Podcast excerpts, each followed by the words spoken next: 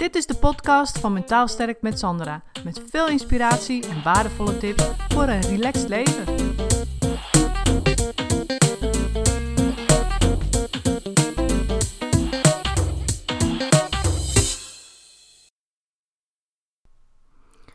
Nu in deze coronatijd is het uh, heel opvallend, vind ik, dat ja, we eigenlijk heel erg bezig zijn uh, met uh, het gedrag van anderen. Dus er zijn heel veel mensen op internet, natuurlijk in het echt of in de winkel, um, die elkaar dus wijzen op de regels. Weet je, als anderen zich daar niet aan houden, dan zijn er mensen die gaan die mensen daarop wijzen. En um, ja, andersom zijn die mensen die zich niet helemaal aan die regels houden, die vinden, waarschijnlijk, vul het nu even in, maar die vinden de mensen die zich wel heel erg strikt aan die regels houden, die vinden dat misschien zeikers. Of die vinden dat overdreven. Weet je, en dan gaan straks die treinen open, gaat iedereen in de trein. En hoe moet dat dan weer? Want ja, hè, daar heb je ook mensen die, nou, misschien wat meer voor of tegen de regels zijn. Want ja, het is wel duidelijk dat er, ja, toch mensen zijn die voor zijn en ook mensen zijn die tegen zijn. Dus um, dan krijg je de trein natuurlijk ook allerlei toestanden. Van mensen die het wat makkelijker nemen en mensen die het eh, heel erg strikt nemen, de regels. En dat zijn ook, dat is het verschil tussen mensen die uh, conscientieus zijn, zoals we dat in de psychologie noemen, en mensen die minder conscientieus zijn. Dus dat zijn mensen die, zich minder, die minder geneigd zijn om zich aan de regels te houden. En je hebt dus mensen die zijn meer geneigd om zich aan de regels te houden. Die vinden dat belangrijk. Maar waar het natuurlijk ook om gaat, is acceptatie van het gedrag van ander. Dus ja, nu wordt het helemaal een ding, omdat het wordt allemaal door de overheid, worden die regels opgelegd. En sterker nog, je krijgt een boete als je het niet doet. Kijk, normaal zeg ik altijd van stel dat je je huis aan het opruimen bent en je vindt van jezelf dat je dat altijd moet doen. Dan doe je dat omdat je dat zelf vindt. Maar ik zeg dan ook vaak van, er is geen politieagent die bij jou op de stoep komt staan en jou een boete geeft als jij die dag je huis niet hebt stofgezogen. Dat, dat geef ik altijd als voorbeeld. Dan zeggen mensen, ja nee inderdaad, ik doe het mezelf aan. Maar nu heb je ook nog eens te maken met een situatie waarin je echt een boete kan krijgen als je je dus niet aan die regels houdt. En voor de conscientieuze mensen onder ons is dat een extra motivatie om zich dan juist aan die regels te gaan houden. En voor de minder conscientieuze mensen is het, ja, wordt het een die worden daar waarschijnlijk alleen maar dwars van. Zo van, kan ik ook nog eens een boete krijgen? Nou, dan ga ik het helemaal niet doen. Weet je, dus alles wat je juist niet mag, dat willen ze dan juist wel. Weet je wel, dus het is een hele lastige situatie en je hebt te maken ook met dus gedrag van anderen en oftewel acceptatie van gedrag van anderen. Ja, en als mensen dus zich niet aan de regels houden, dan kun je een boete krijgen. Dus dat hangt er ook nog eens boven. Dus het is best een hele lastige situatie. En het kan voor jezelf nu betekenen dat je je daar ook druk over maakt. Alleen de vraag is in hoeverre helpt dat? Dat jij nu druk maakt over mensen die zich niet aan de regels houden.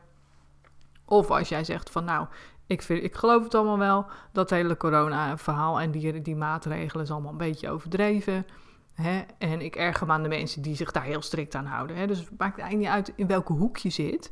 Het gaat erom hoe, hoeveel ben je daarmee bezig om je dus druk te maken over die anderen, oftewel het gedrag van anderen.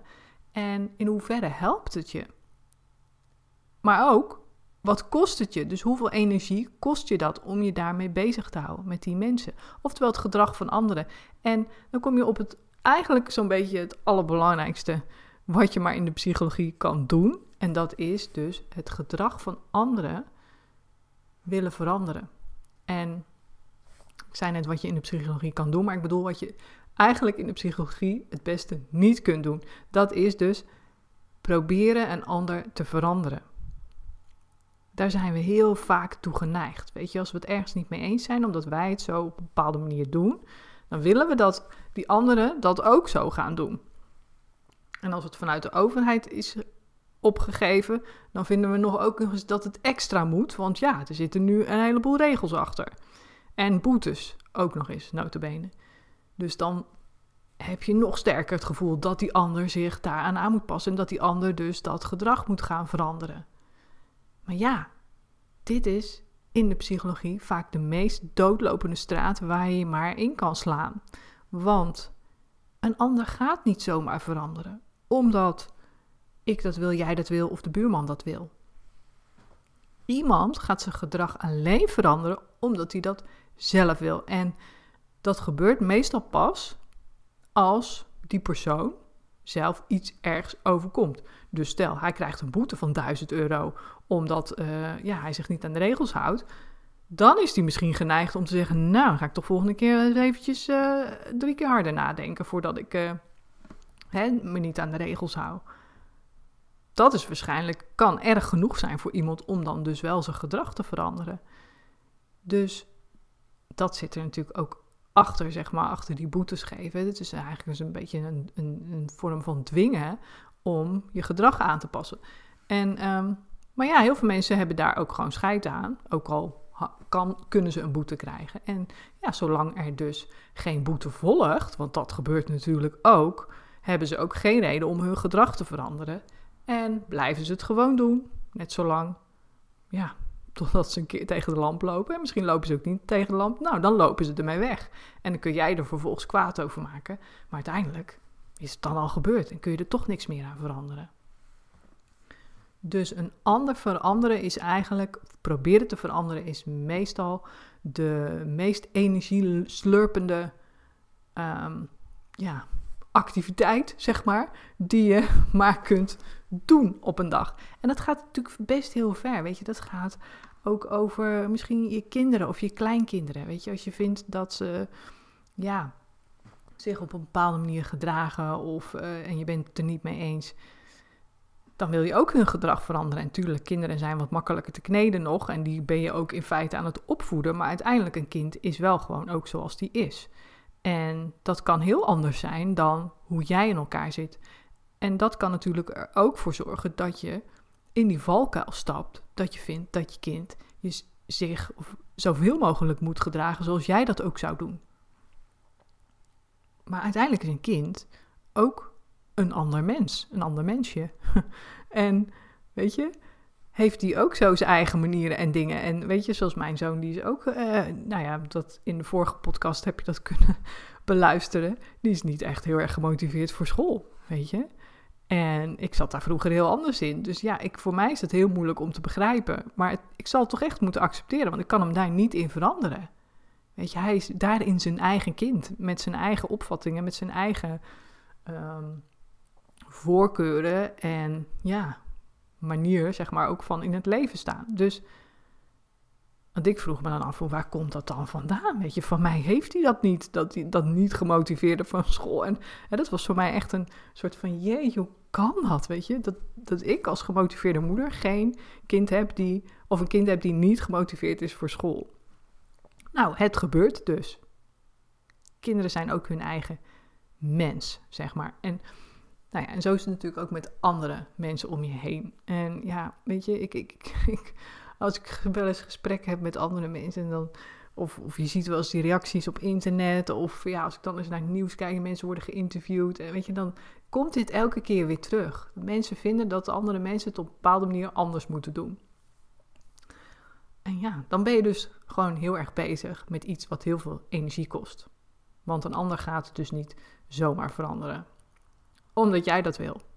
Kijk, ga maar na bij jezelf. Weet je, als jij, ehm, ja, als jij iets aan de hand hebt en je krijgt advies, dan is de kans ook groot dat je daar niks mee doet.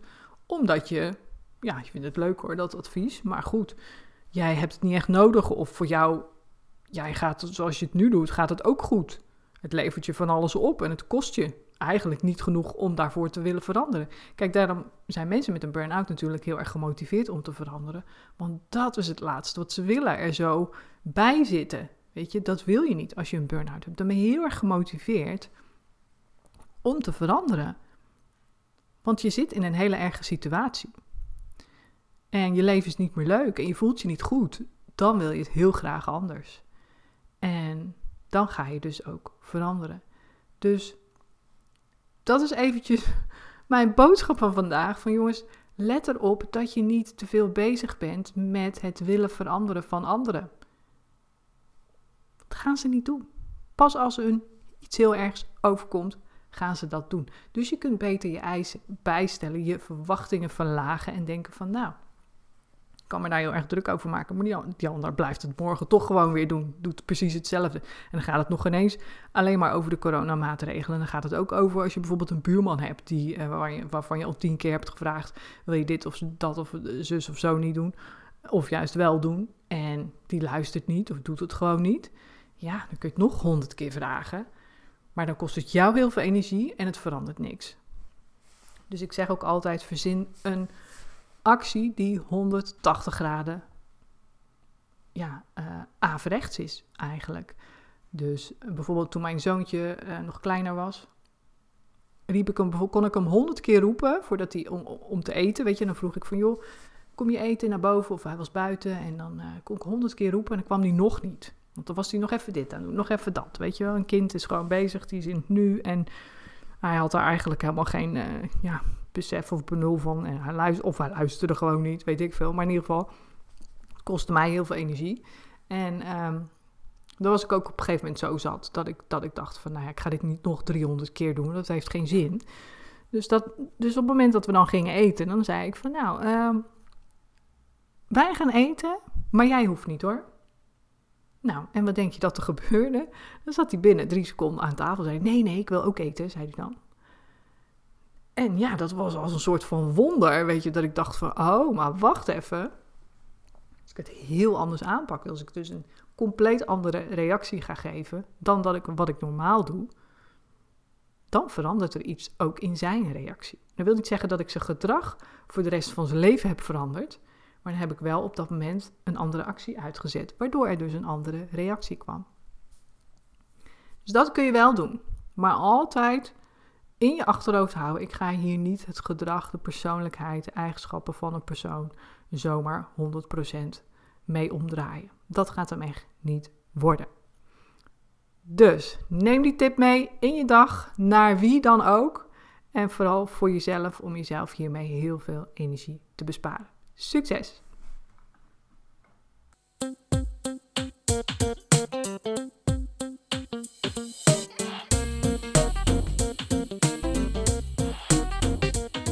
Bedankt voor het luisteren. Wil je meer weten over mijn online videotraining of wil je graag mijn 1 op 1 hulp via Skype of in mijn praktijk? Mail me dan op contact@mentaalsterkmetsandra.nl.